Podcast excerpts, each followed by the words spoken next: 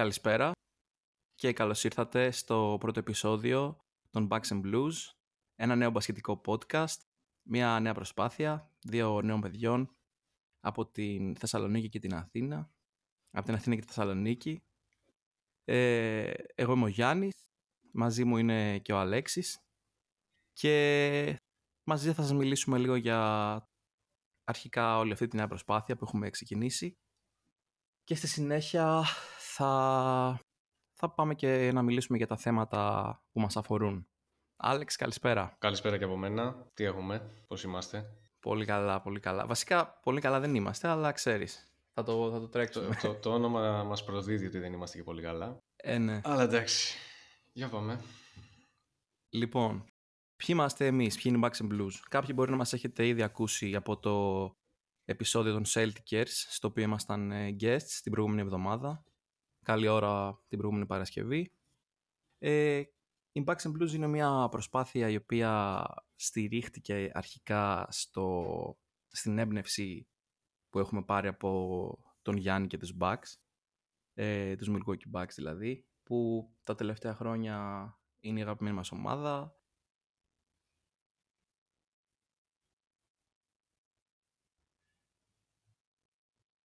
Ο Γιάννης μας έχει εμπνεύσει γενικότερα και σαν παίκτης, σαν αθλητής, σαν άνθρωπος για να ξεκινήσουμε όλη αυτή την προσπάθεια. Το podcast θα αφορά κυρίως θέματα που αφορούν τους Έλληνες οπαδούς του NBA. Ε, σίγουρα θα έχουμε μια μεγάλη μερίδα στην οποία θα συζητάμε για τους ε, Bucks και το Γιάννη, αλλά και το υπόλοιπο μέρος θα συζητάμε για το NBA, για το μπάσκετ γενικότερα, για τον αθλητισμό, θα κάνουμε κάποια σχόλια όποτε το θεωρήσουμε αναγκαίο. Και κάπως έτσι σας καλωσορίζουμε να πούμε κιόλας ότι έχουμε και μια κοινότητα στο Facebook, ενεργή, ε, με την οποία θα μας βρείτε με το αντίστοιχο όνομα. Και κάπως έτσι ξεκινάμε. Να σας πούμε λίγα λόγια για το πώς ξεκίνησε η ιδέα, πώς βγήκε το όνομα και όλα αυτά. Και θα συζητήσουμε και για τα θέματα των playoffs σε, σε λίγο και για το τι μπορεί να σημαίνει ο αποκλεισμός των Bucks για το Γιάννη και την εθνική ομάδα. Θα τα πούμε όλα αυτά στη συνέχεια. Τώρα η αλήθεια είναι ότι γράφουμε με λίγο έτσι ειδικές συνθήκες, με περίεργες συγκυρίες. Παρ' όλα αυτά, εντάξει. Ναι, είναι, είναι φοβερό το ότι είναι, είναι φοβερό ότι το πρώτο επεισόδιο, ας πούμε, ξεκινάει με το, με το, εντάξει, δεν το πιστεύω δηλαδή τώρα που το συζητάμε, ότι να, να αναλύσουμε, να συζητήσουμε το πρώτο βασικό θέμα γιατί αποκλείστηκαν οι από τον πρώτο γύρο.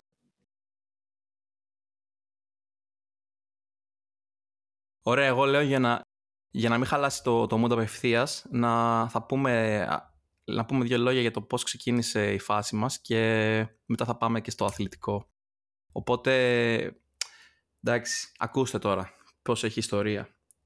Είμαι λοιπόν εγώ και ο Αλέξης και εδώ και ένα χρόνο περίπου, ίσως και δύο, από την καραντίνα και μετά, σπαμάρουμε ασταμάτητα από το πρωί στο βράδυ, μεταξύ μας στα ομαδικά, έξω σε παρέες, οπουδήποτε, για NBA, για μπάσκετ, για τους Bucks, για οτιδήποτε αφορά, ας πούμε, όλα αυτά. Και συγκεκριμένα για το NBA περισσότερο.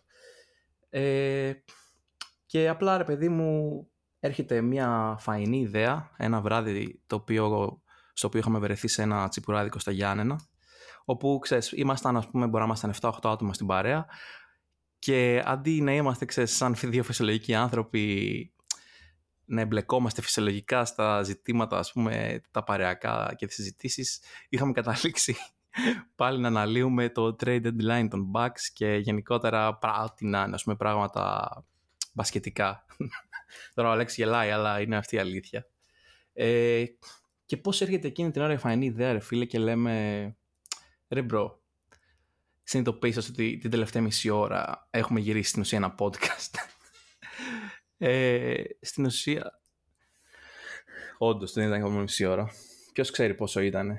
Και ξέρεις, λέω ρε φίλε, αφού, αφού όλο αυτό ας πούμε όντως είναι σαν ένα podcast που κάνουμε αυτή τη στιγμή, γιατί δεν το εκμεταλλευόμαστε ας πούμε την ιδέα αυτή και αντί να πρίζουμε ας πούμε τους ανθρώπους ας πούμε γύρω μας και ακούνε ξέρω εγώ για για το πώς θα κολούσε ο, ο Jay Crowder ας πούμε στην περιφέρεια των Bucks και στην άμυνα να, να βγαίναν όλα αυτά, ξέρω εγώ, σε ένα αρχείο ήχου και να ανέβαιναν κάπου που για κόσμο που ενδιαφέρεται.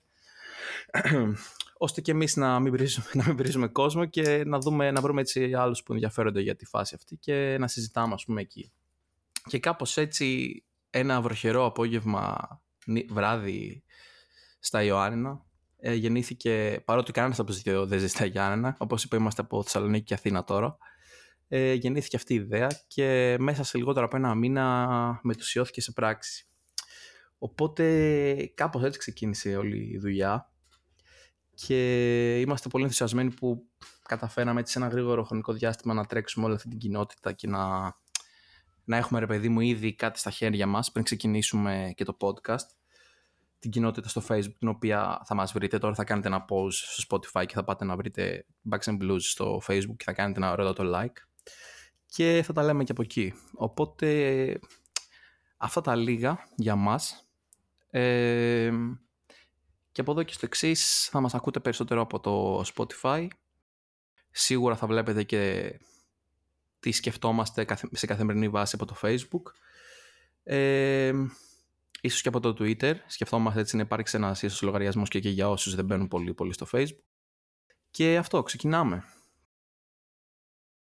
Η αλήθεια είναι ότι το πήρα αρκετά ψύχρεμα.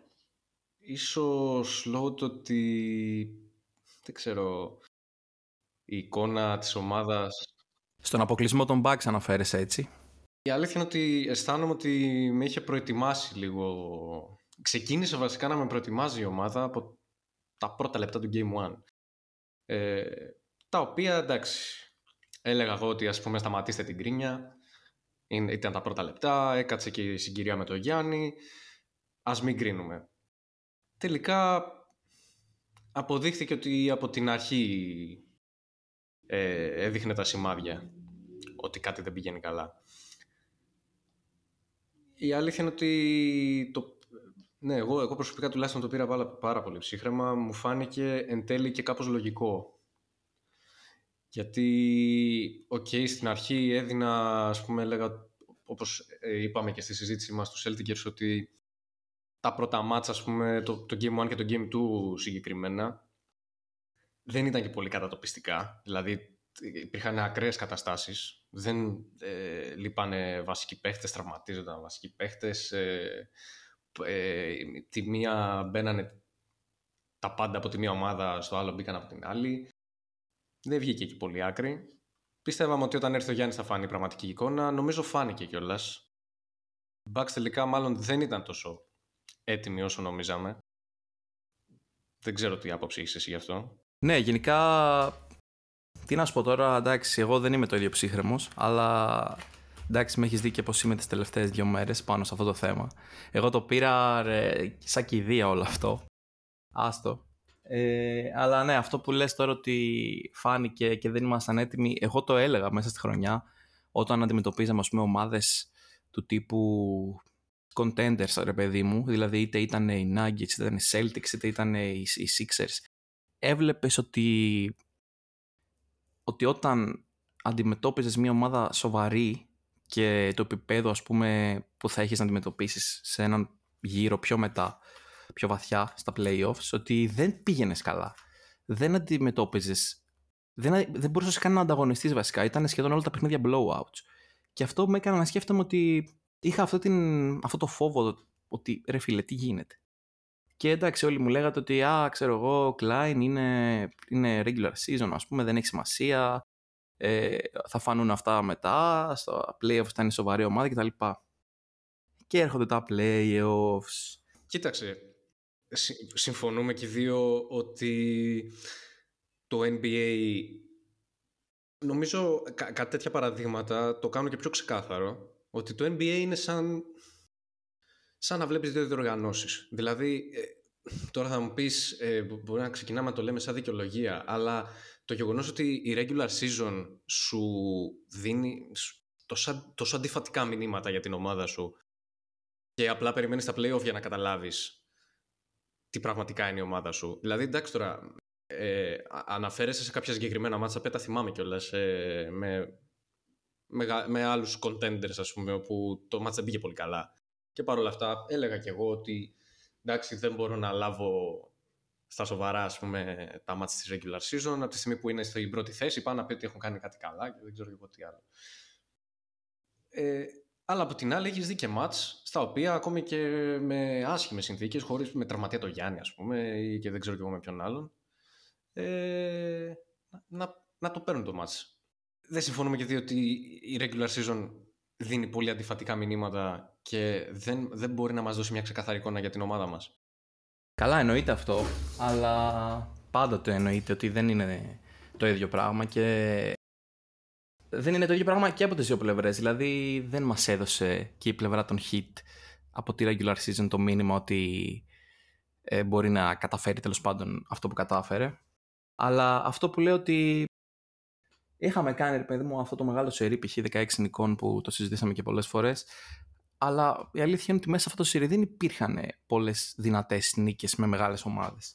Θέλω να πω ότι μπορεί να μην έχει σημασία εν τέλει, αλλά δείχνει, μπορείς να, να πάρεις στοιχεία, δεν, δεν ξέρω. Δηλαδή, εντάξει, δεν το περιμέναμε, αλλά σου λέω, μπορεί και να το περιμέναμε, γιατί είχα σκεφτεί πολλές φορές ότι δεν δείχνουν ότι είναι ανταγωνιστικοί απέναντι σε άλλους contenders. Και αυτό είναι ανησυχητικό, δεν γίνεται να μην είναι ανησυχητικό. Και σου λέω ότι εντάξει, με καθησυχάζαν ας πούμε, όλοι γύρω μου όταν το συζητούσαμε, αλλά στην πραγματικότητα αυτό φάνηκε ούτε καν με contenders.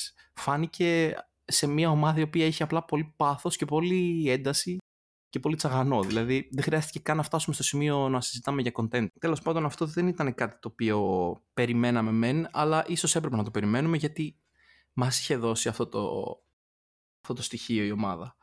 Και δυστυχώς ε, παληθεύτηκε και τώρα είμαστε, είμαστε σε κατάδυση. Είμαστε 28 Απριλίου ούτε καν Μάιος δεν είναι και σκεφτόμαστε τη μεταγραφική περίοδο ας πούμε και το τι θα γίνει τον Οκτώβριο, δηλαδή wow, τέλος πάντων.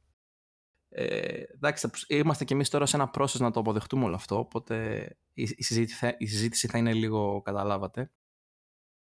Για να δούμε. Επειδή ε, λέγαμε πολλά και στις συζητήσεις μας, εντάξει, και στο και στο επεισόδιο των Celtics που ήμασταν καλεσμένοι, είπαμε, συνεχίσαμε να λέγαμε πολλά πράγματα με σιγουριά. Τότε που το γράψαμε βέβαια ήταν, ήταν νομίζω στο 1-1 τότε που γράφαμε. Ε, θεωρείς ότι για όλα αυτά που λέγαμε είτε αφορούν την, ε, τη φόρμα της ομάδας στο regular, στη regular season είτε τις προσταφαιρέσεις που γίνανε ίσως δεν είχαν εν τέλει και πολύ λογική από πίσω γιατί πιο πολύ μας παρέσει το συνέστημα. Γιατί α, εγώ ας πούμε πίστευα ε, ακράδαντα ότι οι προσταφαιρέσεις που γίνανε στο ρόστερ ήταν πετυχημένες. Ε, και παρόλα αυτά αποδείχτηκαν ότι δεν ήταν. Δηλαδή και ο Crowder που φάνηκε ότι είναι τύπου plug and play για κάποιο λόγο στα play-off μπορώ να το καταλάβω εν τέλει από το πώς παρουσιάστηκε σε αυτά τα λεπτά που έπαιζε ε, το γιατί δεν πήρε πολλά λεπτά. Ο Ντράγκητς ούτε αυτός πήρε πολλά λεπτά. Ε, γενικά θεωρείς ότι όλα αυτά που λέγαμε λίγο μας παρέσυρε και το συνέστημα; Ή είχαν κάποια λογική από πίσω και συνέβη κάτι άλλο; Δεν νομίζω ότι μας παρέσυρε το συνέστημα, γιατί ρε παιδί μου δεν ήταν ότι ήμασταν μια ομάδα τύπου Lakers που ήμασταν στα play-in και ξαφνικά βρεθήκαμε στα play-off και λέγαμε τώρα θα σας δείξουμε εμείς. Ήταν η λογική. Ήμασταν το πρώτο seed, η καλύτερη ομάδα στη λίγα. Η καλύτερη όμως. Ήταν και λογικά το ρεκόρ καλύτερο και από τις δύο περιφέρειες. Το οποίο δεν θυμάμαι καν αν έχει ξανασυμβεί στην ιστορία των Bucks. Μπορεί και να έχει συμβεί, αλλά δεν το θυμάμαι εγώ. Οπότε δεν μπορώ να πιστέψω ότι. Όχι, δεν ήταν το συνέστημα. Ήταν η απόλυτη λογική. Η καλύτερη ομάδα με τον καλύτερο παίκτη, με, το, με τον καλύτερο αμυντικό, τον Μπρουκ Λόπε και τον Τζρου. Αλλά θέλω να πω, ήταν ένα run το οποίο ο Λόπε θεωρούνταν ε, Defensive Player of the Year. Τι να πω, δηλαδή. Όχι, δεν, δεν, δεν θεωρώ ότι ήταν συνέστημα. Καλύτερη ομάδα, καλύτερος παίκτης, καλύτερος αμυντικός. Βέβαια, Ίσως ξεχάσαμε ε, το γεγονός ότι μπορεί να είχαμε τους καλύτερους αυτά, αλλά προσωπική, προσωπικό take, ίσως είχαμε το χειρότερο προπονητή. Ε, οπότε ε, γι' αυτό, αυτό ίσως είναι κάτι που δεν υπολογίσαμε. Ε, εντάξει, τώρα δεν θέλω να είμαι απόλυτος, θα συζητήσουμε και για αυτό σε λιγάκι. Αλλά ναι, δεν θεωρώ ότι, ότι είχαμε συναισθηματική, συναισθηματικό μπέρδεμα και γι' αυτό πιστέψαμε παραπάνω. Δηλαδή, τα δεδομένα ήταν εκεί. Κοίτα, όσο αφορά τώρα, επειδή είπες το θέμα προπονητή, ε, εγώ τουλάχιστον προσωπικά δυσκολεύομαι σε οποιαδήποτε αθλητική συζήτηση να κρίνω τον προπονητή. Γιατί δεν είμαι στη θέση του, δεν, δεν θα είμαι ποτέ στη θέση του και δεν μπορώ να... Είμαι, είμαι σίγουρος ότι τα πράγματα τα σκέφτεσαι διαφορετικά υπό πίεση. Και μπορεί κάτι το οποίο εμάς μας φαίνεται δεδομένο βλέποντας το από την οθόνη χαλαρά από το κρεβατάκι μας, έτσι, ε, να μην είναι εκείνη τη στιγμή. Ε, οπότε, ε, ναι μεν οι αποφάσεις, ας πούμε τώρα μιλάνε πάρα πολύ ας πούμε, για τις αποφάσεις του Μπουνερχόλζερ ας πούμε στα... που είχε time out ας πούμε στο τέλος και δεν το πήρε και απορούσε μετά ο Σποέλστρα μα γιατί δεν το πήραν, είναι τρελοί, τι κάνουνε.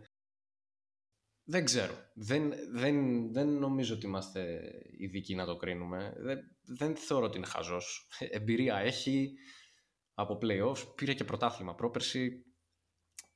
Ε, θεωρώ ότι το θέμα προπονητή είναι κάτι το οποίο τουλάχιστον εγώ προσωπικά δεν, δεν μπορώ να το αγγίζω. Δεν θέλω να το αγγίζω. Δεν νομίζω ότι είναι κάτι το οποίο μπορώ να, μπορώ να έχω ολοκληρωμένη άποψη. Ε, το αν κάνει εν τέλει ε, σε πολλά εισαγωγικά το αν κάνει γιατί μιλάμε για ένα προπονητή ο οποίος ανήκει σε ένα κομμάτι της ιστορίας των Bucks πετυχημένο έτσι. Αν πλέον νιώθουν ε, οι δίκουντες, ε, οι παίχτες οι οποίοι εντάξει, στο NBA το ξέρουμε ότι έχουν πάρα πολύ μεγάλη επιρροή στις αποφάσεις μιας ομάδας ε, αν αισθάνονται ότι δεν μπορούν να συνεχίσουν με τον Μπούντερχόζερ, OK. Okay. Τώρα, όσο αφορά τακτικά το τι έκανε, ε, σου λέω, ε, εγώ αισθάνομαι, ε, άμα κάθομαι να τα αναλύω όλα αυτά, αισθάνομαι ότι έχω αντιφατικά μηνύματα. Δηλαδή, μπορείς να μου πεις ότι. Δεν ξέρω. Ε, όσο αφορά τακτική, θέλω πιο πολύ να ακούσω εσένα σε αυτό το πράγμα. Εγώ δυσκολεύομαι λίγο. Κοίταξε, εντάξει, και, και εγώ τώρα δεν θα είμαι ρε φίλε της άποψης ότι ταβερνιάρης και άχρηστος και όλα αυτά και ό,τι χειρότερο. Σίγουρα δεν είναι ταβερνιάρης και άχρηστος, έχει πάρει ένα πρωτάθλημα ο άνθρωπος. Εντάξει, είχε τον καλύτερο παίκτη του κόσμου, ο οποίος έχει ανοίξει πραγματικά πράγματα εκείνη τη χρονιά. Αλλά το υπόλοιπο ρόστερ δεν ήταν και το τρομερό και φοβερό που σε τρόμαζε και έλεγες «OK, τώρα πάει, θα χάσω από τους υπόλοιπους».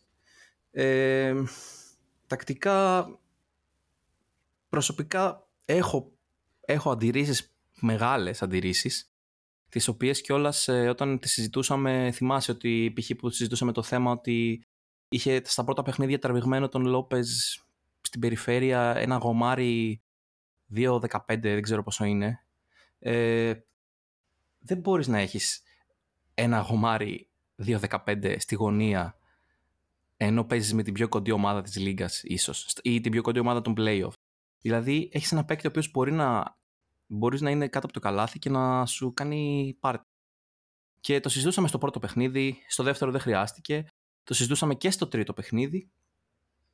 Και εν τέλει, στο τέταρτο παιχνίδι, αν θυμάμαι καλά, ε, δεν ξέρω, του ήρθε η διαφώτιση του, του coach Bud και τον έβαλε να παίξει αυτό το παιχνίδι κάτω από το καλάθι και είχε απευθείας απόδοση MVP. Είχε 36 πόντους, έκανε ό,τι ήθελε και απέδειξε ότι πραγματικά ήταν κάτι το οποίο θα πρέπει να σκεφτεί πολύ νωρίτερα ο προπονητής. Καταλαβαίνω ότι έχει ο καθένας την φιλοσοφία του και τον τρόπο παιχνιδιού που τον εκφράζει. Και είναι αυτός ο τρόπος παιχνιδιού που εκφράζει αυτόν τον προπονητή. Θέλει να έχει τον ψηλό του στη γωνία, αφού μπορεί να βαράει και τρίποντα, για να δημιουργεί το χώρο για να κινείται ο Γιάννης, ας πούμε. Αλλά στα παιχνίδια που ο Γιάννης δεν έπαιζε, δεν είδαμε ότι ο, ο Λόπες θεωρήθηκε η βασική απειλή. Το οποίο ήταν αυτό. Αυτός ήταν η βασική απειλή. Είδαμε δηλαδή, άμα δεις και τα score sheets, ήταν πρώτο score στα πολλά παιχνίδια ο Μίτλετον, ε, ο Τζρου είχε πιο, πιο πολλούς πόντους είχε και ο Λόπες, αλλά δεν είχε αυτό το του βασικού παίκτη ο οποίος θα οδηγήσει ας πούμε, την ομάδα. Και αυτό ήταν αρνητικό. Δηλαδή, το πρώτο παιχνίδι, όταν βλέπεις ότι ο Γιάννης, ας πούμε, βγαίνει, άλλαξε το σύστημα. Δεν χρειάζεται να παίξεις ακριβώς με τον ίδιο τρόπο, απλά αντί για να, κάνει, να παίρνει τι φάσει ο Γιάννης, να τις παίρνει ο Μίτλετον. Που αυτό συνέβη. Εντάξει, ο Μίτλετον είναι αυτός που είναι, αλλά δεν, σε, μια, σε ένα matchup το οποίο σε συμφέρει τόσο πολύ να κοντράρεις το, το καλάθι, γιατί να μην το κάνεις; Εγώ είχα τεράστια αντίρρηση εκεί πέρα. Δηλαδή, στο πρώτο παιχνίδι ο Λόπες, ειδικά, δεν είχε μεγάλους αριθμούς. Γιατί; Βάλτε τον κάτω από το καλάθι για να τα λέμε και λίγο έτσι πιο εκλαϊκευμένα και άστον να κάνει φύση, ό,τι θέλει. Όποτε το έκανες, μέσα στη σειρά έκανε ό,τι ήθελε ο Λόπες. Πραγματικά. Γιατί δεν μπορούν να τον κοντράρουν. Οι, τα centers των hit, δηλαδή ο, ο Μπαμ και ο Ζέλερ, ε, εντάξει. Δεν χρειάζεται να πω κάτι άλλο. Και όλοι οι υπόλοιποι ούτε καν κοντά. Οπότε το μεγαλύτερο μου ας πούμε ένσταση είναι σε αυτό το κομμάτι του τι συνέβη με τον, με τον Blue. Εντάξει, θα μου πεις, εμείς το συζητάμε τώρα από εδώ που είμαστε, αυτός έχει τη δικιά του φιλοσοφία, το δικό του τρόπο παιχνιδιού. Εννοείται ότι θα πάω μετά και στο πρόβλημα με, το, με την άμυνα. Εγώ είδα μια ομάδα, τους Bucks, οι οποίοι ήταν η πρώτη ομάδα που έβλεπα στη, στη, στη ζωή μου, στην ιστορία των playoffs, η οποία δεν έπαιζε άμυνα δεν έπαιζε άμυνα. Εντάξει, το γνωρίζαμε ότι δεν μάρκαρε το περιφερειακό σου γενικά. Και είναι αυτή η φιλοσοφία εδώ και χρόνια. Του ξέρεις, βαράτε και αφήστε τους να βαρέσουν, δεν θα τα βάλουν όλα. Θα βάλουν όσα είναι και εμείς θα βάλουμε περισσότερο, ας πούμε, ή θα το, θα το δούμε. Δεν έπαιζαν άμυνα ούτε, ούτε στο man to man. Δεν έπαιζαν άμυνα. Δεν είχαν ωραίες αναλλαγέ, ωραία switches. Έβγαιναν πάρα πολλές φορές μετά τα screen ελεύθερα shoot για τους αντιπάλους. Ε, γιατί, εγώ ένιωσα ότι αυτή η ομάδα ήταν, είχε τόσο πολύ ψηλά τον αμανέ για τον εαυτό της, που θεωρούσε ότι εντάξει τώρα παίζω με το 8ο seed και πόσο άμυνα να κάνω ας πούμε και πόσο να τρελαθώ ότι θα το πάρω το match. Είχαν συνηθίσει δηλαδή ότι είμαστε τόσο πολύ οι καλύτεροι των καλύτερων. Ίσως αυτό δηλαδή το πρώτο seed να μην λειτουργήσε θετικά εν τέλει. Ε, γιατί η Bucks είναι μια ομάδα που έχει συνηθίσει να είναι το underdog στις υποθέσεις της. Και νομίζω ότι αυτό της έδινε και πολύ κίνητρο. Φέτος πρώτη φορά που ήταν πρώτη ομάδα, είδαμε λες και ότι ξέρεις, τα φορτώνουμε όλα χαλαρά και ό,τι είναι, ας πούμε, και είμαστε πρώτοι, είμαστε καλύτεροι ούτως ή άλλως, δεν υπάρχει θέμα. Και ένα, μηδέν και δύο και τρία να χάνουμε, εντάξει, το έχουμε, πούμε, δεν χρειάζεται. Και εν τέλει φάνηκε ότι μας ξέμειναν τα μάτς. Τα παίρναμε χαλαρά το ένα, χαλαρά το άλλο, εντάξει, μωρέ, θα το γυρίσουμε, τι είναι τώρα η hit. Και φτάσαμε στο τελευταίο παιχνίδι να με έχουμε ξεμείνει από παιχνίδια. Και από δυνάμεις, προφανώς. Και καταντήσαμε να, να έρχεται αυτός ο οδυνηρό αποκλεισμός από μια ομάδα η οποία σε Elimination Game 5 δεν έπαιζε άμυνα στα τελευταία λεπτά. Ο, ο, ο Jimmy Butler έκανε ό,τι ήθελε. Δηλαδή τον έβλεπες μπήκε στο παιχνίδι και να σε βάσει, ωραία, ε, είναι πόσο 8 πότι, εντάξει, το γυρνάω. Έβγαινε μετά από τα switch, ας πούμε, στα screen, παπ, πάρε mid-range. Έβγαινε κάτω από το καλάθι, παπ, πάρε λέει, πάρε κάρφωμα. Δηλαδή, τίποτα, καμία άμυνα. Και από την άλλη πλευρά, ας πούμε, δεν έβαζες και τίποτα. Οπότε ήρθε και αυτό που ήρθε. Δηλαδή, για να καταλήξω, ας πούμε, λίγο, άμυνα και το, η επίθεση κάτω από το καλάθι δεν υπήρχε για τους Bucks, το οποίο ήταν τα δύο πράγματα τα οποία μόνο αυτά έπρεπε να κάνουν. Ειδικά όσο έλειπε ο Γιάννης. Ε, και εννοείται τα θέματα με τα time out και όλα αυτά, εντάξει, δεν είμαστε ειδικοί, αλλά εγώ άκουσα, ας πούμε, ότι μέχρι και ο, και ο coach, ο Σποέλστρα, απόρρισε, ας πούμε, και μιλούσε με τους παίκτες και τους είπε γιατί δεν πήρανε καν time out, ας πούμε, στην τελευταία επίθεση. Δηλαδή, και δεν ήταν μόνο η τελευταία επίθεση. Και στο Game με 4 έγινε το ίδιο πράγμα. Που οι Heat είχαν κάνει ένα run 8-0 στα τελευταία λεπτά και δεν έπαιρνε time out ο coach. Δηλαδή.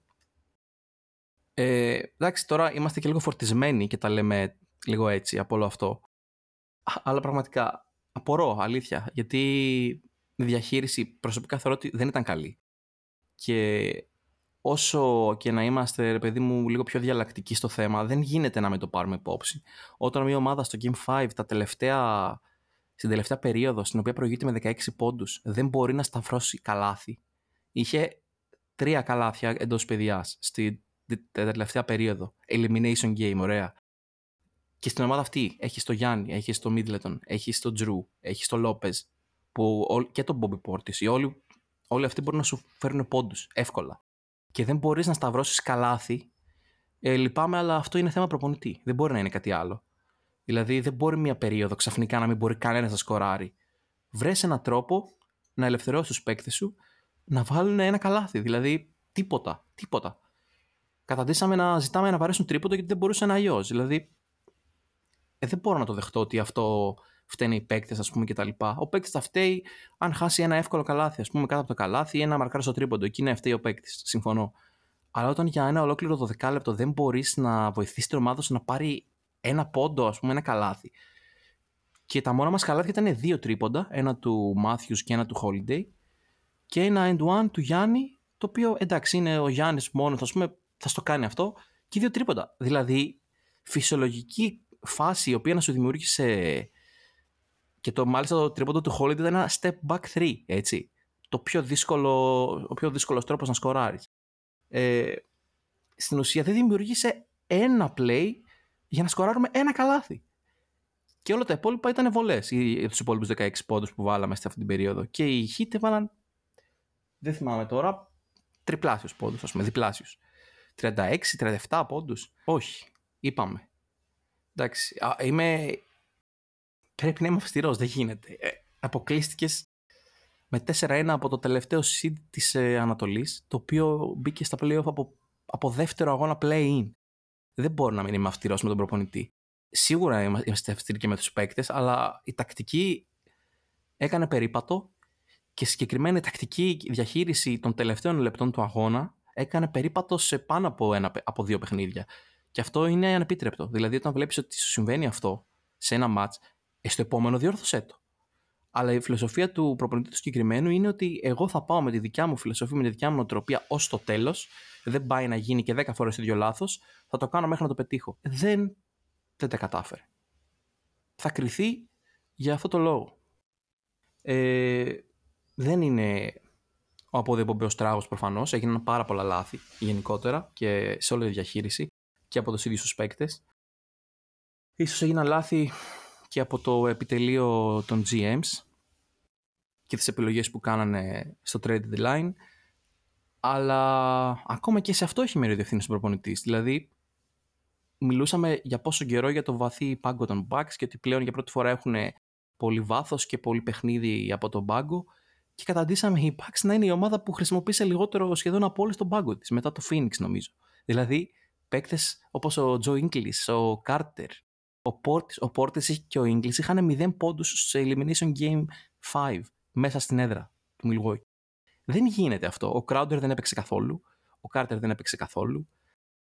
Ο Goran Dragic δεν έπαιξε ούτε ένα λεπτό, αν θυμάμαι καλά, ή έπαιξε φάση minimum 2-3 λεπτά σε garbage moments.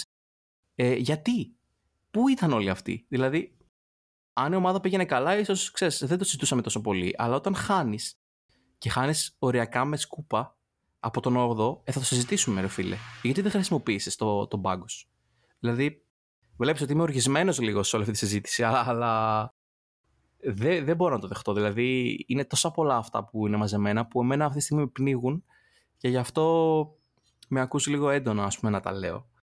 Έδειξες, έδειξες πολλά θέματα, ε, η αλήθεια είναι. Θα προσπαθήσω να μείνω σε αυτά που θέλω. Ναι, εγώ το βλέπω πολύ πιο ψύχρεμα από την άποψη ότι όλα αυτά που ανέφερες έχουν λογική και εγώ τα σκέφτηκα αλλά δεν θέλω να κάτσω να τα βάλω κάτω και να μπω στη διαδικασία το να δω τι από όλα αυτά φταίει. Ας πούμε δεν ξέρω αν έπαιρνε περισσότερα λεπτά ο Ingles ή ο Dragic ή ο Crowder αν θα άλλαζε κάτι. Ε, επίσης δεν ξέρω ας πούμε αν αν αυτό το, το drop του Lopez ας πούμε που έγινε στα πρώτα games αν το άλλαζε αν θα είχαμε διαφορετικά αποτελέσματα. Γιατί εγώ είδα και άλλα προβλήματα. Εγώ θεωρώ ότι υπήρχε και. Εντάξει, ε, θεωρείς ότι. Και έχεις δίκιο ότι στα τελευταία π.χ. λεπτά στο Game 5 και, στο, και στα τελευταία λεπτά, λεπτά του Game 4 είναι θέμα προπονητή το γεγονός ότι. Ναι, είναι θέμα, πιστεύεις ότι είναι θέμα προπονητή το ότι οι, οι παίχτες δεν βρίσκουν καλάθι. Ε, εγώ αισθάνομαι ότι και από τα προηγούμενα μάτια είδαμε ότι υπάρχει underperformance και από κάποιους. Δηλαδή υπήρχαν και παίχτες οι οποίοι δεν, δεν τράβηξαν ιδιαίτερα. Θεωρώ ότι υπήρχαν δηλαδή και άλλα προβλήματα. Ε, επίσης να πούμε για να μην μιλάμε μόνο για τους Bucks, ότι και η Heat ήταν απίστευτα έστοχη σε όλα τα μάτς. Σε όλα τα παιχνίδια. Ε, το οποίο ε, ε, ε, κατά τη δική μου άποψη ήταν καθαρά θέμα ψυχολογίας. Εγώ αισθανόμουν σε κάθε μάτς ότι οι Bucks δεν είχαν ψυχολογία. Οι παίχτες δεν είχαν ψυχολογία. Αισθανόμουν ότι είχαν άγχος. Δεν είναι τυχαίο το ότι στα τελευταία δύο μάτς ε, έχουν ένα πολύ σημαντικό προβάδισμα, μπαίνουν με ένα πολύ σημαντικό προβάδισμα στην τέταρτη περίοδο και το χάνουν το προβάδισμα και τις δύο φορές. Αυτό εμένα μου δείχνει άγχος. Οι άλλοι δεν είχαν άγχος. Ε, όλοι οι παίχτες έπαιρναν τα σούτ τους και τα βάζανε. Ε, και είδες παίχτες όπως ο Kevin Love, όπως ο Duncan Robinson, όπως ο, ο Lowry, τους οποίους δεν τους περιμένεις και σου ήρθανε. Γιατί εγώ θεωρώ ότι είχαν ψυχολογία είχαν ψυχολογία αυτοί σε σχέση με, με τους Bucks. Τέλος πάντων, ε, εγώ θέλω να σταθώ και στο άλλο που είπες, ε, τον αέρα που είχαν. Ε, γιατί το είπε και ο Γιάννης αυτό το πράγμα, ότι ε, είχαμε έναν αέρα, ας πούμε, ότι οι, οι Χίτ, ας πούμε, σκεφτόντουσαν πολύ σωστά, ε, αν όντως είναι έτσι, ότι παιχνίδι το παιχνίδι, να πάρουμε το παιχνίδι, να κερδίσουμε αυτό το παιχνίδι. Και ότι εμείς σκεφτόμασταν, ας πούμε, το πρωτάθλημα. Ότι είχε πάει πιο πέρα η σκέψη τους, είχε πάει πολλά βήματα μπροστά, ενώ δεν, ε, ενώ δεν χρειαζόταν και αυτό δεν, δεν βοήθησε. Ε, αν ισχύει αυτό, μιλάμε για πολύ λάθος προσέγγιση εξ αρχής. Δηλαδή, αν ε, τους ζάλισε, ας το πούμε έτσι, η κορυφή και τους έφτασε σε σημείο, ας πούμε, να, να έχουν τέτοιο σκεπτικό από τόσο νωρίς χωρίς να βλέπουν ένα-ένα τα παιχνίδια ένα-ένα τα μάτς να τα προσεγγίζουν και να έχουν μια τέτοια συμπεριφορά ότι είμαστε το πρώτο seed, αλλά πάμε για το πρωτάθλημα, ας πούμε, και εντάξει, ποιο, ποιο είναι το 8ο seed. Άμα σκεφτόνταν, άμα σκεφτόνταν έτσι, άμα βλέπεις, ας πούμε, σου, έρχεται, σου, σου τυχαίνουν οι Miami Heat του Jimmy Butler και σκέφτεσαι, α, είναι το 8ο seed, σιγά. Ε, συγγνώμη, τότε, ξέρω εγώ, ζεις σε άλλη λίγα. Εγώ προσωπικά θυμάμαι ότι όταν ε, γιατί είπες και εσύ πριν, ας πούμε, ότι μήπως σκεφτόντουσαν αυτό το πράγμα, ότι ε, α, είναι το 8ο seed. Όχι, ρε φίλε, ε, τι πάει να πει ότι είναι το 8ο seed; Αυτό για μένα είναι τελείως πλασματικό. Είναι η Miami Heat του Jimmy Butler. Ήταν ο χειρότερος δυνατός αντίπαλος από τα play-in.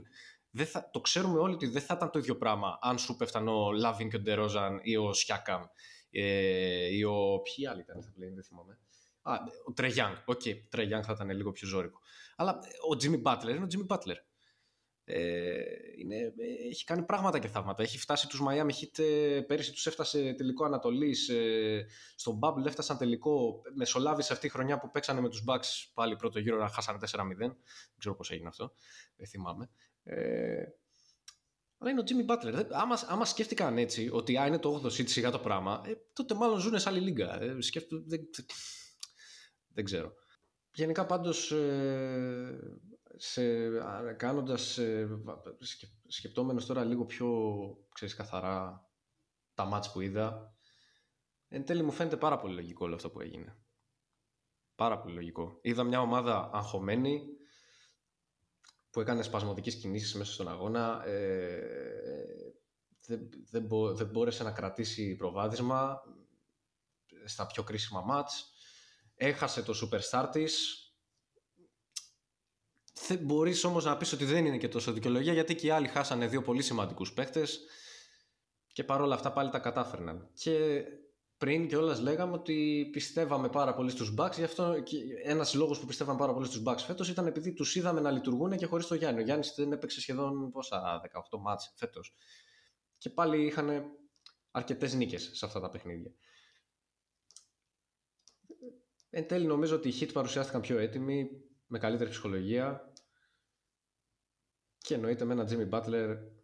Να το σχολιάσουμε λίγο και το γεγονός ότι, ότι οι Heat, ας πούμε, είχαν έναν Jimmy Butler, ο οποίος ε, έκανε μέσο όρο σειράς περίπου στους 40 πόντους, το οποίο είναι ανεπίτρεπτο αν είσαι αμυντικός, αλλά από την άλλη μην ξεχνάμε ότι παίζουν και οι δύο πλευρές και ο Jimmy είναι ένας παίκτης ο οποίος δεν μαρκάρεται. Όταν θέλει να, να παίξει, όταν θέλει να σκοράρει, δεν μαρκάρεται είναι κάποιοι παίκτες όπως είναι και ο Γιάννης, όπως ήταν και ο Λεμπρόν στα νιάτα του.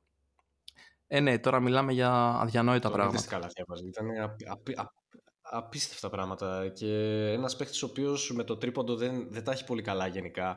Όταν το βλέπεις ξαφνικά να μπαίνει σε μια σειρά και να παίρνει τέτοιες τραβηγμένες προσπάθειες και να τις βάζει, πάει να πει ότι έχει μπει δαιμονισμένος άνθρωπος και έχει μπει αποφασισμένος θα σε διαλύσω.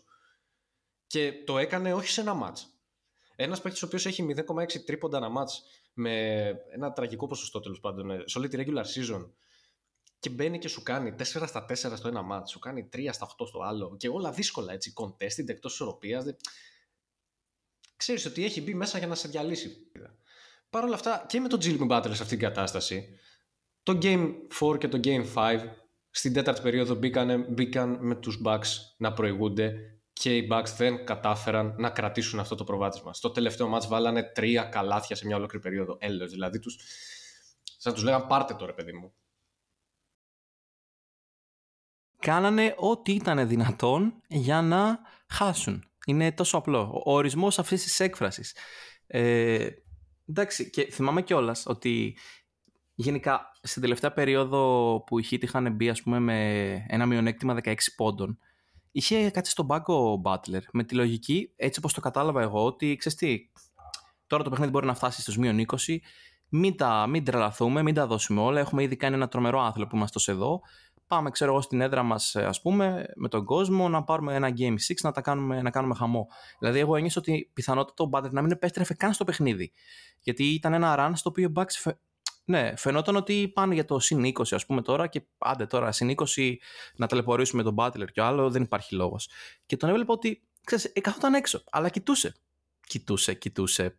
Έβλεπες κάτι γκριμάτι τη φάση. Βρε ξέρω εγώ να το δοκιμάσουμε από απόψε, να τελειώνουμε και βλέπεις εκεί γύρω στα 7 λεπτά, ούτε στα 7 λεπτά, πιο κάτω. Στα 7 λεπτά ήταν το step back ε, του Holiday το τρίποντος, στο οποίο η διαφορά πήγε στους 10. Νομίζω λίγο πιο μετά, που μπήκαν ακόμα ένα-δύο τρίποντα, σου λέει ρε φίλε, γιατί κάτσε, coach μπαίνω, ξέρω γιατί όχι, αφού οι άλλοι θέλουν να χάσουν. Ας τους βοηθήσω. Και μπήκε μέσα και έγινε αυτό που περιμέναμε να γίνει αν έμπαινε μέσα. Δηλαδή, οι, οι Bucks έδειξαν μια κατάσταση στην οποία πραγματικά καταστροφής, ε, κατάρρευσης, απόλυτη κατάρρευση σε ένα δεύτερο συνεχόμενο παιχνίδι το οποίο ίσως είναι και το πιο ανησυχητικό. Δηλαδή δεν ήταν μια ομάδα η οποία κατέρεε στα τελευταία λεπτά η Bucks, στα τελευταία χρόνια. Ήταν ακριβώς το αντίθετο. Ήταν η ομάδα η οποία στα τελευταία λεπτά σκεφτόταν και έλεγε ότι μπορώ να το κάνω. Ας πούμε. Έχουμε δει άπειρες περιπτώσεις στην οποία ήταν 9 και 10 πόντους πίσω και απλά ο Γιάννης έλεγε Όχι, εγώ δεν χάνω. Και έμπαινε μέσα και το, το έπαιρνε το μάτς. Και οι υπόλοιποι παίκτες σε αυτή τη σειρά είδαμε ακριβώς το αντίθετο. Μια ομάδα που στα τελευταία λεπτά κατέρε πλήρως. Δηλαδή η ψυχολογία ήταν στον πάτο και ο Μπάτλερ τους έκανε bullying με οποιοδήποτε τρόπο έβρισκε και δεν έφεραν καμία αντίδραση. Δηλαδή έβλεπες να φωνάζει, να κάνει, να ράνει και δεν υπήρχε καμία αντίδραση. Για την άλλη πλευρά κατεβασμένα μούτρα. Αυτό εμένα είναι το μόνο μου παράπονο από τον Γιάννη σε αυτή τη σειρά.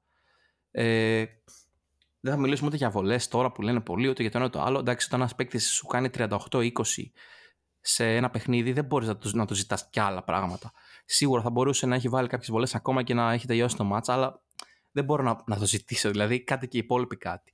Ε, το μόνο μου παράπονο είναι ότι όταν βλέπεις τον Πάτρια να κάνει τόσο ε, προφανές bullying, ας πούμε, στην ομάδα σου και να μην αντιδράνε, ξέρεις, δώσε λίγο μια φωνή, πάτα μια φωνή, πάτα ένα κάτι, πες ξυπνήστε, ξεκολλάτε, κάντε ας πούμε πάμε.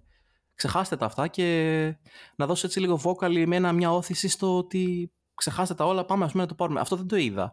Και είναι, είναι το μόνο μου παράπονο, γιατί μην αφήνεις το Jimmy Butler μέσα στο σπίτι σου να, να φωνάζει και να κάνει κουμάντα και τέτοια. Δηλαδή δώσε λίγο την όθηση ως αρχηγός, ας πούμε, ως ε, αυτός που είσαι, να, να ξυπνήσει η ομάδα, να έρθει λίγο στα συγκαλά τη, γιατί προφανώς αυτό δεν το κάνει ο, ο προπονητής, από ό,τι φαίνεται. Δεν είναι προπονητής που θα, θα σε εμψυχώσει. Φαίνεται αυτό. Εντάξει, έχει άλλα καλά και κακά, αλλά αυτό δεν το κάνει. Κάντο εσύ ως, όσο αυτός που είσαι. Δηλαδή, ναι, αυτό είναι το μόνο που με στεναχώρησε λίγο γιατί δεν θέλω ρε φίλε, δεν μπορώ να βλέπω τον Jimmy Butler τώρα να φωνάζει και να δείχνει στο κοινό, στο, mm. στο crowd ας πούμε του Pfizer Forum. Κοίτα, ε, ίσως το...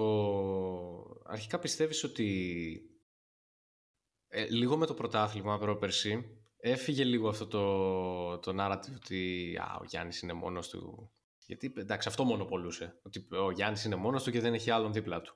Λίγο με το πρωτάθλημα έφυγε αυτό και τώρα που επανήλθε, ε, μήπως τελικά ίσχυε πάντα αυτό το πράγμα. Απλά το 21 στάθηκαν τυχεροί, έκανε ο Γιάννης κάτι παραπάνω. Ότι μάλλον πρέπει να γίνουν σημαντικές αλλαγές, ριζικές αλλαγές στην ομάδα για να σταματήσει να είναι μόνος. Αυτό, ναι. Μήπως αυτό μας έδειξε αυτό το πράγμα. Γιατί, εντάξει τώρα και για τον Γιάννη, ε, στο τελευταίο μάτς, και εγώ βλέποντάς τον να χάνει τις βολές, να τον βλέπω έτσι λίγο... Είχε, ναι, δεν ήταν ρε παιδί μου στα καλά του. Ε, και εγώ στεναχωριόμουν, αλλά μετά σκέφτηκα. Ναι, σίγουρα φαινόταν αυτό και ότι και ψυχικά δεν είναι καλά και σωματικά δεν είναι καλά. Αλλά σκέφτηκα αυτό ότι το παιδί, ας πούμε, μπήκε μέσα σχεδόν τραυματισμένος, σχεδόν αναγκαστικά γιατί η ομάδα έβλεπε ότι πάει να αποκλειστεί. Ε, πάλι έβλεπε τον άλλον από απέναντι ας πούμε, να, να, να του κάνει bullying κανονικότατα και αυτή τη φορά και μέσα στην έδρα του. Δεν μπορώ να το αποδώσω 100% ευθύνες γιατί καταλαβαίνω πάρα πολύ καλά την, ε, το γιατί για, γιατί είχε αυτό το mood, γιατί ήταν σε αυτή την κατάσταση. Διαλύθηκε. Δηλαδή μπήκε τρέχοντας τραυματίας ας πούμε να σώσει την κατάσταση. Μια κατάσταση η οποία νομίζω ότι και αυτός όντας μέσα στο παρκέ, στο παρκέ άρχισε να το καταλαβαίνει ότι δεν, δεν γίνεται. Και είναι μια κατάσταση η οποία τους έπιασε απροετοίμαστου, ρε φίλε. Δηλαδή, αν θεωρήσουμε δεδομένο ότι είχαν στο μυαλό τους ότι είμαστε το πρώτο seed, άρα πάμε για την καλύτερη κλήρωση, ας πούμε, και με πλεονέκτημα έδρας και αυτά, ε, όταν σου πέφτουν οι Miami Heat και τρως τόσο ξύλο και τόσο bullying και ξαφνικά φτάνεις να είσαι πίσω 3-1, δεν, δεν μπορείς να είσαι καλά. Να λες, ωραία, πάμε τώρα, α, γυρνάμε το διακόπτη, πάμε να κάνουμε το 3-4. Και πρώτος να έχεις τερματίσει τη regular season, δεν λέει κάτι αυτό το πράγμα. Δεν λέει ότι μπορείς να το κάνεις. Νομίζω ότι όλα αυτά είναι σχετικά. Είναι πλασματικά τα, τα seeds. Ξαναπηγαίνω σε αυτό δηλαδή.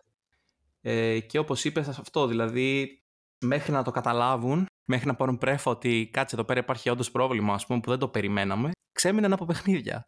Ξέμειναν από δυνάμεις. Και... Αλλά αυτό σου ξαναλέω, μπορεί και αυτό, μπορεί και αυτό να είναι θέμα προπονητή όμως. Κατάλαβες. Δηλαδή, εγώ γι' αυτό ξαναεπιστρέφω σε αυτό. Ετοίμασε την ομάδα και για αυτό το ενδεχόμενο που μπορεί να συναντήσεις στο Jimmy Butler δαιμονισμένο και να γίνουν αυτά που έγιναν. Θα, θα τα συζητήσουμε σίγουρα αυτά ξανά και με πιο καθαρό μυαλό μέσα στις επόμενες ημέρες, εβδομάδες. Τώρα εντάξει, ήταν λίγο φορτισμένη η δουλειά, αλλά.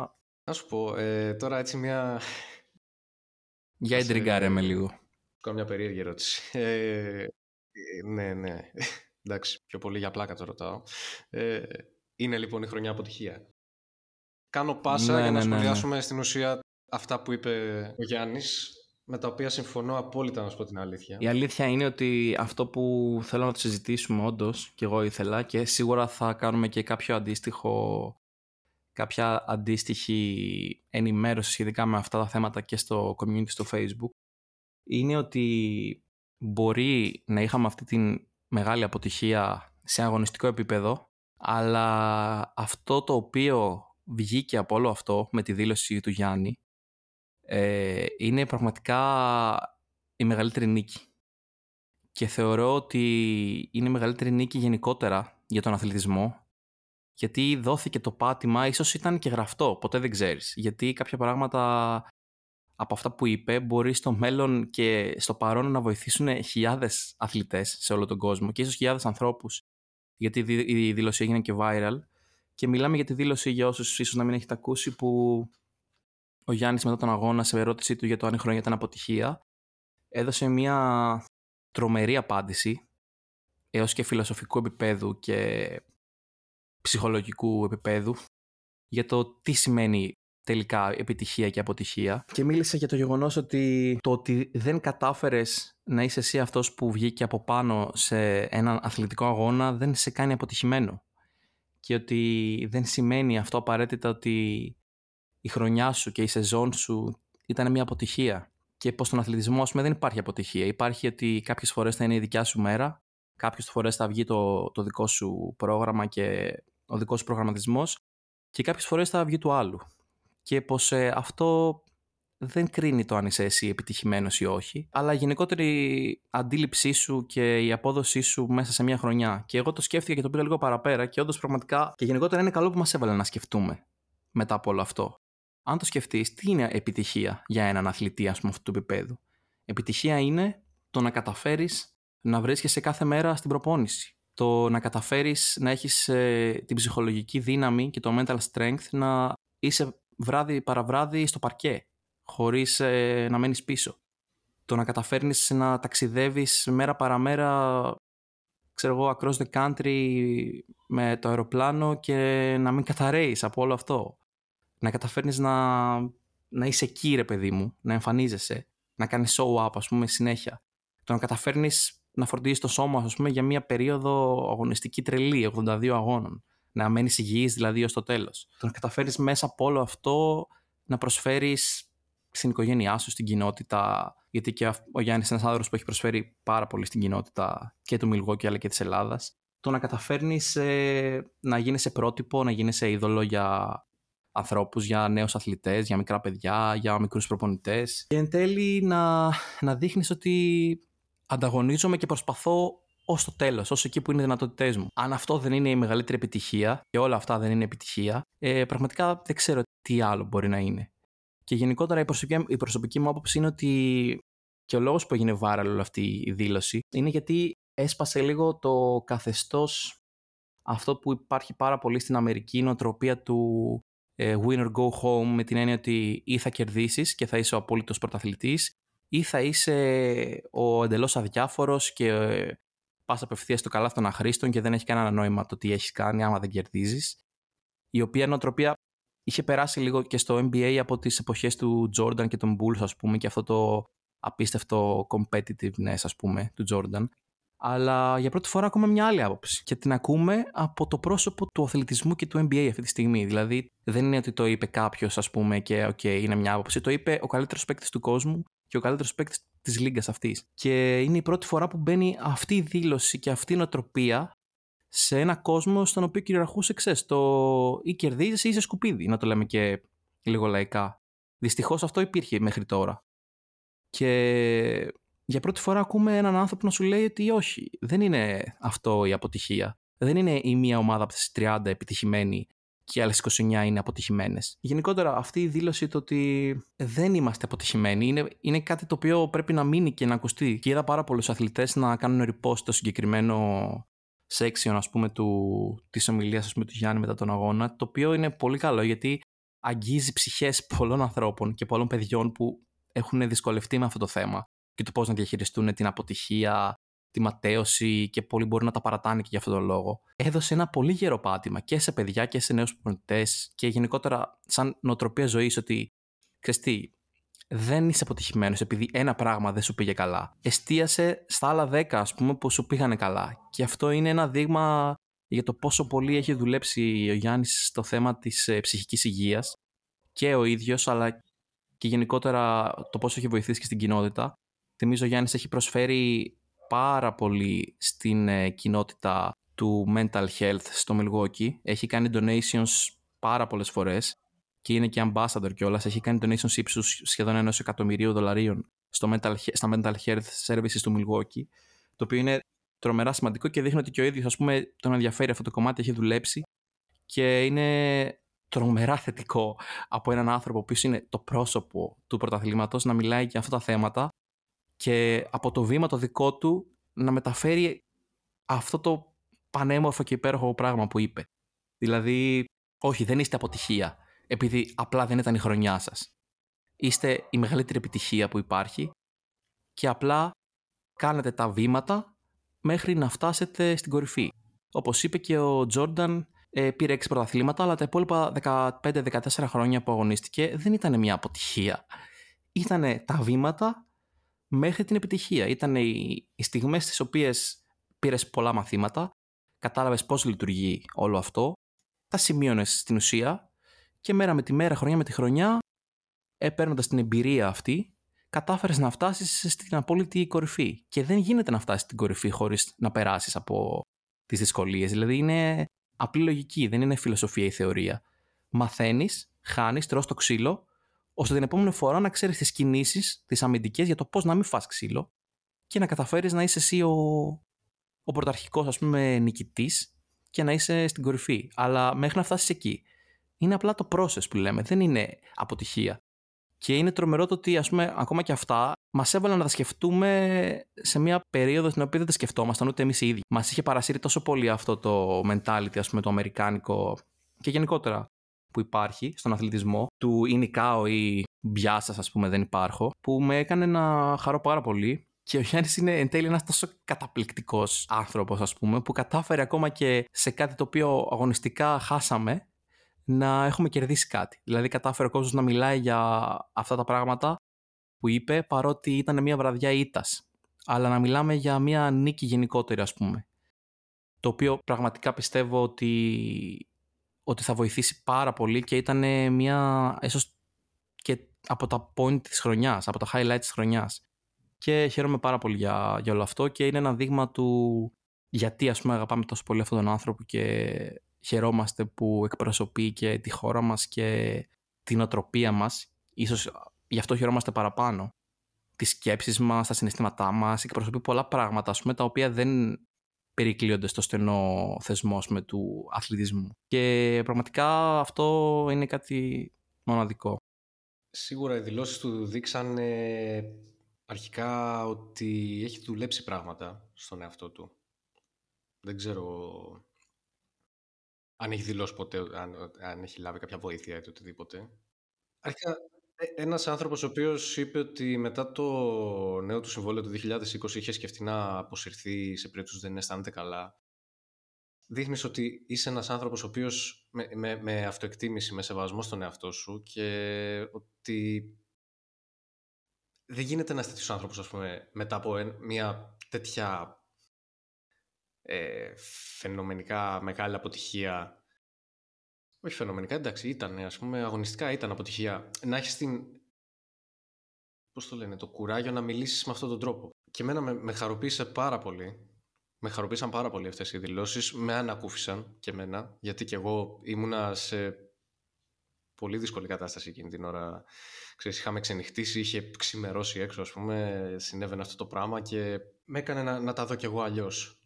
Συμφωνώ απόλυτα και νομίζω δίνει και ένα μάθημα και στους αθλητές, αλλά πρέπει να δώσει και στον κόσμο και στα μίντια και που στην ουσία από, από αυτούς δημιουργείται όλο αυτό το pressure.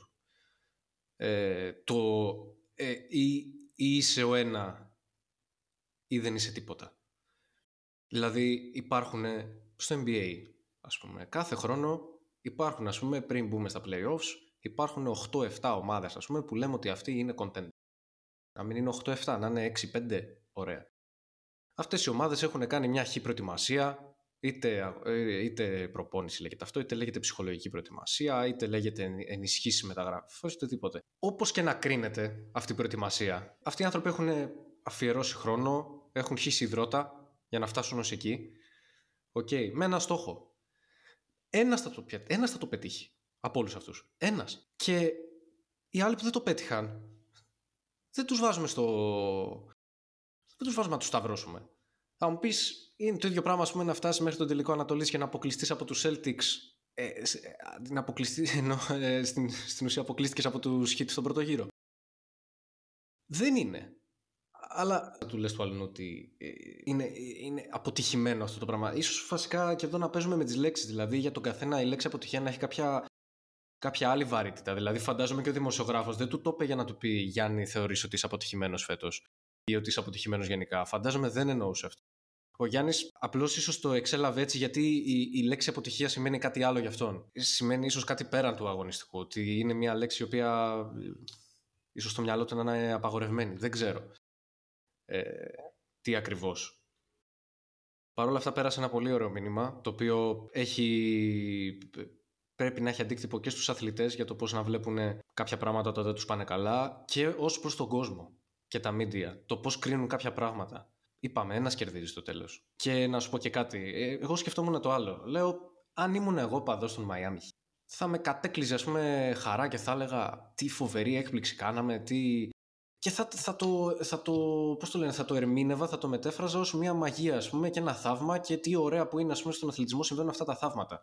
Γιατί και από την άλλη πλευρά να μην το σκεφτόμαστε έτσι; Ότι ναι, ο αθλητισμός έχει, το έχουμε δει παντού σε όλα τα αθλήματα. Έχει θαύματα. Έχει, μα γι' αυτό είναι κιόλας. Ε, αυτό, αυτό είναι όλο το θέμα στον αθλητισμό. Ναι, ε, όταν συμβαίνουν τα θαύματα. Όπως έγραψα και στο, και στο κειμενάκι, ναι, μπορεί να συμβεί και στην πλάτη σου αυτό το πράγμα. Ok. Okay. Δεν σου λέω να πεις να το πάρεις από την πρώτη στιγμή ψύχραιμα και να πεις εντάξει, μαγεία του αθλητισμού. Αλλά πρέπει να καταλάβουμε ότι είναι, ότι είναι μες στο παιχνίδι αυτό το πράγμα και πρέπει να υπάρχει στο παιχνίδι αυτό το πράγμα. Αυτό που κάνει ο Jimmy Butler σε αυτή τη σειρά είναι μαγικό. Θα μείνει. Η, η, το, το match που κάνει με τους 56 πόντους στο Miami είναι από τις πιο μεγάλες εμφανίσεις σε αγώνα playoff στην ιστορία του NBA. Θα μείνει αυτό το πράγμα. Και δεν είναι κακό. Δηλαδή, επειδή ήρθαν από το 8 seed. Μα ακριβώς δημιουργεί και αυτή την ιστορία, την τρομερή ιστορία, ας πούμε, που όπως όπως εμείς το 2021 είχαμε τη δικιά μας τρομερή ιστορία, τώρα έχουν μια τρομερή ιστορία οι αντίπαλοι. Δηλαδή αυτό είναι ο αθλητισμός. Αλλιώς τα παίζαμε μόνοι μας και αυτή η λογική, ας πούμε, υπάρχει ένας αντίλογος ότι ναι, αλλά αυτοί παίρνουν εκατομμύρια και θα πρέπει, πρέπει να είναι αλλιώς η, η απάντηση κτλ. Εγώ θέλω να απαντήσω σε αυτό, ότι δεν παίρνουν εκατομμύρια. Τους δίνουν εκατομμύρια. Το ότι θεωρείς ότι ένας αθλητής σε αυτό το επίπεδο ότι αξίζει αυτά τα ποσά, δεν τον κάνει και το τα δίνεις και προφανώς το τα δεχτεί, δεν τον κάνει αυτόματα ρομπότ ή μη άνθρωπο ή ότι δεν αγγίζεται από τις συνθήκες του περιβάλλοντος και το οτιδήποτε συμβαίνει. Αποφασίζεις να τον πληρώσεις τόσο πολύ και αυτός απλά θα κάνει ό,τι καλύτερο μπορεί, αλλά αυτό δεν, δεν, δεν πάβει να τον βγάζει από τον κύκλο και την ανθρώπινη ας πούμε συμπεριφορά και κατάσταση. Έγινε μια τρομερή έκπληξη, έγινε ένα πράγμα το οποίο δεν το περίμενε κανείς, δημιουργήθηκε μια τρομερή ιστορία και αυτό θα μείνει εν τέλει. Και από όλο αυτό θα μάθουν οι παίκτες και όποιοι υπάρχουν γύρω από αυτό το franchise και οποιοδήποτε franchise και θα επιστρέψουν την επόμενη φορά προετοιμασμένοι, καλύτεροι, αλλά και το ίδιο να επιστρέψουν είναι αυτό. Δημιουργούνται ιστορίες μέσα σε όλο αυτό. Δεν μπορείς να είσαι μόνο εσύ. Και θα φανεί στο τέλος, όταν όλα τελειώσουν και όταν όλοι έχουν κάνει ό,τι έχουν κάνει, τότε θα, θα κάνουμε τον απολογισμό του καθενός και της κάθε ομάδας και του κάθε παίκτη στο τέλος της καριέρας τους και θα πούμε Α, αυτό έγινε, αυτός κατάφερε αυτό, ο άλλος κατάφερε αυτό, ο άλλος έπεσε μια χρονιά που ήταν δικιά του πάνω σε έναν τρομερό αντίπαλο που δεν τον περίμενε κανένας, δημιουργήθηκε αυτή η ωραία ιστορία και κάπως έτσι χτίζεται ας πούμε, όλο αυτό το παραμύθι του, του αθλητισμού γενικότερα. Και με τα πολύ ωραία αυτά concepts και λόγια νομίζω ότι φτάσαμε και στην ώρα Νομίζω ότι ήρθε η ώρα να ολοκληρώσουμε το πρώτο επεισόδιο της σειράς των Bucks and Blues. Ναι, μονοπολίσαμε η αλήθεια είναι. Μονοπολίσαμε, αλλά δεν περίμενα ότι είχαμε να πούμε τόσα πολλά. Αλλά άξιζε. Θα έρθει σίγουρα και επόμενο επεισόδιο σύντομα στο οποίο θα συζητήσουμε για τα υπόλοιπα θέματα του NBA αυτή τη στιγμή. Υπάρχουν πολλές σειρές στα playoffs που ακόμα τρέχουν. Ε, εντάξει, ως μια έξτρα αγάπη που έχουμε προς το Γιάννη και την ομάδα σήμερα έπρεπε, έπρεπε να τα βγάλουμε από μέσα μας και να πούμε κάποια πράγματα ε, γιατί έχουμε επενδύσει και εμείς πάρα πολύ σε όλο αυτό. Και εντάξει, ελπίζουμε να, να μην ξεφύγαμε πολύ αν και είναι δύσκολες οι στιγμές, ξαναλέω. Αλλά ναι, χάρηκαμε που μας ακούσατε σας περιμένουμε και στο facebook να τα πούμε και από εκεί. Και θα τα πούμε στο επόμενο επεισόδιο. Από μένα, καλό βράδυ. Καλή συνέχεια και από μένα.